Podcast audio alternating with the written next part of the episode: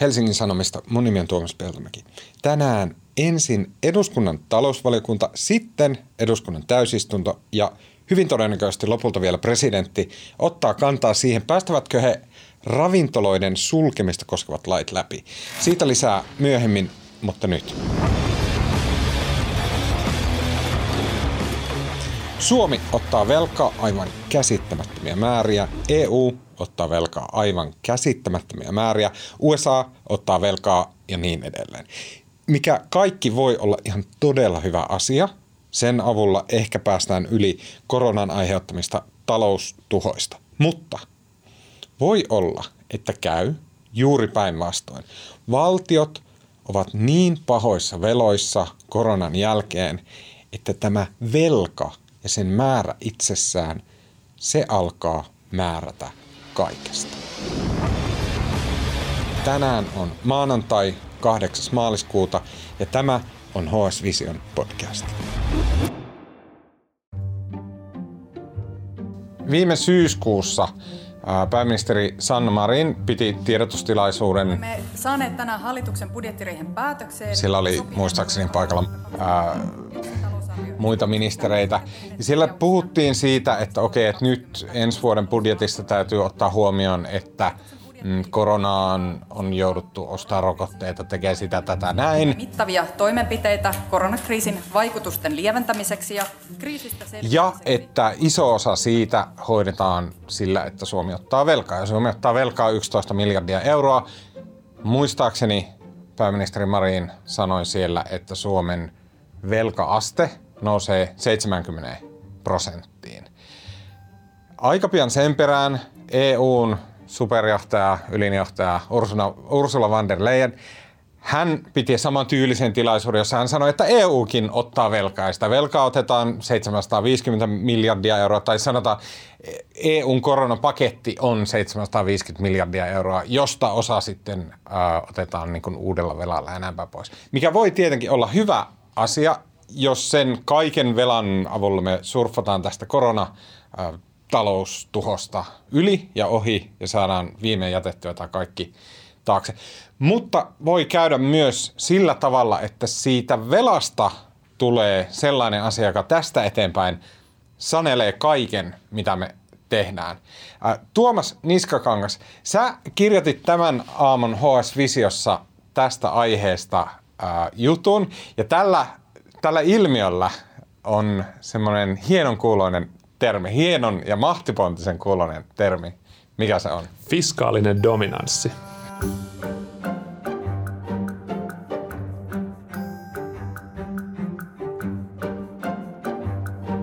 Ja mistä tämä kaikki velka tulee?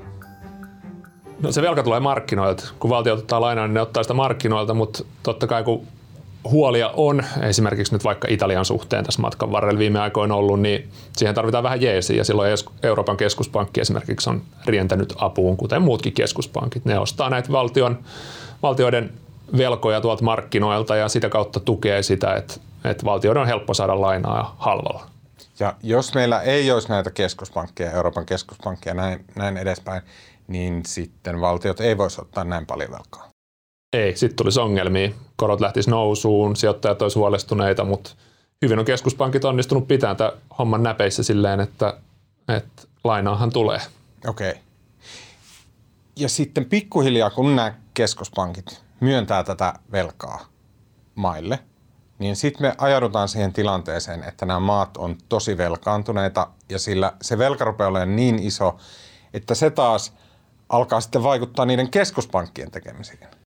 No niin, siinä, siinä tullaan tavallaan siihen fiskaalisen dominanssiteoriaan, eli, eli siihen, että keskuspankit, jos ne tukee näin voimakkaasti valtioita, kun valtiot velkaantuu, niin, niin valtiot pystyy velkaantumaan silloin niin paljon, että jos keskuspankit yhtäkkiä palaakin normaaliasentoon eikä, eikä ole tällaisia ää, viime käden tukijoita, niin mitä tapahtuisi? Se hommahan levähtäisi hyvin nopeasti luultavasti käsiin. Eli jos silloin korot lähtisi taas nousuun yhtäkkiä, kun velka on kerätty paljon, niin pelkästään korkomenoihin menisi sellaisia summia, että meillä olisi edessä taas niin kuin jonkinnäköinen eurokriisi tai muu vastaava velkakriisi. Eli käytännössä vaikka keskuspankit on hyvin mielellään tässä mukana, niin, niin samalla ne saattaa ajautua tilanteeseen, jossa niiden omat kädet on sidottuja ja ne joutuu tekemään jatkospäätökset vaan tämän valtioiden vaikean velkatilanteen ehdoilla. Mutta onko se sillä, okei, okay, mä myönnän suoraan, että mä en välttämättä ihan tiedä, että mi, mikä on keskuspankkien rooli, mitä varten ne on olemassa. Niin. Onko, ne, niin kuin, onko niiden tehtävä lainattaa valtioita? No, se ei todellakaan pitäisi olla lainottaa valtioita, vaan siis koko mun neliniän ja sun neliniän, me ollaan tällaisia nelikymppisiä, niin siis idea on ollut se, että keskuspankit luo ne vakaat olosuhteet. Eli ne on itsenäisiä toimijoita, jotka pitää huoleen, että inflaatio pysyy kurissa ja, ja tota, valtioiden johtajat joutuu sitten sopeutumaan siihen tilanteeseen ja ni, niiden on pakko ö, ottaa velkaa sellaista tahtia, että ne pystyy myös maksamaan sitä takaisin. Eli, eli ne ei voi luottaa siihen, että keskuspankki printtaa niille lisää rahaa. Ja se on niin kuin, koko EU on perustettu sille ajatukselle, mm. että et rahapoliittinen dominanssi on se, joka määrää. Eli rahapolitiikka on itsenäinen ja vakautta luova elementti, eikä semmoinen mikään raha-automaatti, mm. mistä ruvetaan printtaa rahavaltioille. Eli meillä on tavallaan niin meillä on kaksi porukkaa. Meillä on pankkiirit ja meillä on poliitikot. Ja se systeemi on ollut, että ne pankkiirit itse määrittää, että okei, että nyt raha on tämän verran ja velkaa saa tällä korolla ja näin pois. Ja sitten poliitikot, varmaan mukisia ja valittaa ja näin, mutta tottelee sitä. Mutta nyt, koska poliitikot on ottanut niin paljon lainaa, niin nämä pankkiirit joutuukin tavallaan poliitikkojen talutusnuoraan. Niin, se on, se on vaan ajateltu perinteisesti paremmaksi rahapoliittinen dominanssi sen takia, että poliitikot nyt ei välttämättä ajattele kovin paljon pidemmälle kuin sen oman vaalikautensa loppuu. Ja siinä helposti, jos poliitikot päätetään, annettaisiin niiden ää, luoda rahapolitiikkaa, niin, niin siellä helposti kävisi niin, että alettaisiin rahoittaa valtioita rahapainamalla. Ja sitä ei pidetä hyvänä, koska se ei ole vakaata toimintaa ja se niin kuin helposti kostautuu myöhemmin.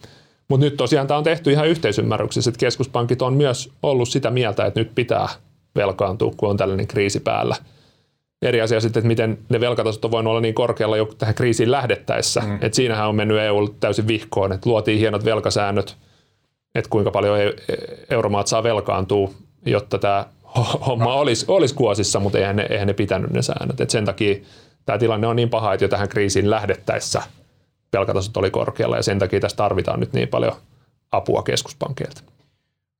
Miten tällaiseen tilanteeseen on tavallaan päädytty? No, eihän niin kuin edellisestä kriisistä ole hirveän kauan. Se havaittiin silloin finanssikriisin aikaan, kun alkoi tämmöinen voimakas keskuspankki elvytys, eli, eli keskuspankit tuli markkinoille muutenkin kuin ohjauskorkealla äh, alentamalla, eli ne alkoi ostaa näitä valtioiden lainoja huomattavia määriä ja tuli niin kuin isoiksi pelureiksi sinne markkinoille. Ja se toimi hyvin, että et, et on havaittu, että silleen pystytään vaikuttamaan tähän. Ja, ja sitten kun on historiassa esimerkkejä, jolloin ei ole toimittu yhtä aktiivisesti ja, ja silloin tällaiset rahoituskriisit on aiheuttanut isoja, isompia lamoja, jotka on ollut tosi sitkeitä ja vaikeita, niin on havaittu, että tämä on oikeastaan aika hyvä keino niin kuin päästä yli kriiseistä, mutta mut nyt sitten tietysti velanotolla on kaikilla lopulta joku, joku raja ja, ja hmm. nyt vaan kysytään sitä, että missä vaiheessa se tulee vastaan. Että... Vai, tämä on nyt typerän kysymys, minkä mä tuon esittää, mutta vai onko? No, Voidaanko me vaan, tai siis voiko EU, EKP, finanssiinstituutit, voiko ne vaan painaa rahaa niin kauan, että tiedätkö, meidän sukupolvi on mennyt jo hautaan kukaan enää välitä? No sekin on mahdollista. Siis n- n- tällä hetkellä voi, koska siis, infla- siis iso vaara siinä, että hoidetaan rahapolitiikalla tällaista kriisiä on se, että jossain vaiheessa usko rahaan alkaa mennä. Että jos sitä painetaan liikaa, niin, niin sitten tulee hyperinflaatiosta on paljon esimerkkejä maailmalla, että se alkaa jyllätä ja se on, se on sitten niinku ihan hirveä tilanne, mutta mut sehän on ihan hirveän kaukana tällä hetkellä. Mm. Et tällä hetkellä inflaatio on tosi matala, niin ei ole mitään ristiriitaa siinä, että keskuspankki, vaikka ne on, pyrkii rahoittamaan valtioita, mitä niiden tavalla ei pitäisi tehdä, mutta ne pystyy tekemään sen ää, tämän tuen ää, niin kuin oman tavoitteidensa kanssa sopusoinnussa. Eli, eli mm. ne pyrkii vaan, kun inflaatio on noin matala, niin ne voi harrastaa tällaista elvyttävää – rahapolitiikkaa, että se testi tulee vasta siinä vaiheessa, kun se inflaatio lähtee merkittävään nousuun. Ja sitten katsotaan, että onko keskuspankit enää itsenäisiä, ryhtyykö ne niin kuin tavallaan omien tavoitteidensa mukaisesti hillitsemään sitä inflaatiota, mikä saattaisi aiheuttaa huomattavia vaikeuksia sitten valtiolle näiden velkataakkojen kanssa, vai annetaanko se inflaation sitten laukata, ja, ja tota, siinä vaiheessa tavallaan tämä fiskaalisen dominanssin teoria tulisi osoitettua oikeaksi, jos näin kävisi. Okei, Tuomas Niskakangas, kiitos oikein paljon. Pikaisesti, tämän podcastin sponsoroi Helsingin Sanomien tilaajat. Jos sulla ei ole vielä Hesarin tilausta, niin tämän podcastin kuuntelijoille on tarjolla kahden viikon täysin ilmainen näytetilaus osoitteessa hs.fi kautta parempaa kuunneltavaa. Tänään hyvin todennäköisesti puhelimin tulee uutisnotifikaatiota ainakin tästä aiheesta. Eduskunnan talousvaliokunta kertoo Aikooko se vaatia jotain muutoksia pääministeri Sanna Marinin hallituksen suunnitelmaan ravintoloiden sulkemiseksi pahimmilla korona-alueilla? Jos valiokunta ja sen perään eduskunta hyväksyy Marinin suunnitelmat, presidentti allekirjoittaa ne, niin Suomen ravintolat tietyillä alueilla saattaa mennä kiinni jo huomenna tiistaina. Mun nimi on Tuomas Peltomäki ja tämä podcast toimitetaan Helsingin Sanomien visiotoimituksessa, jonka esimies on Jussi Pullinen ja Helsingin Sanomien vastaavat päätoimittaja hän on Kaius Niemi. Nähdään huomenna.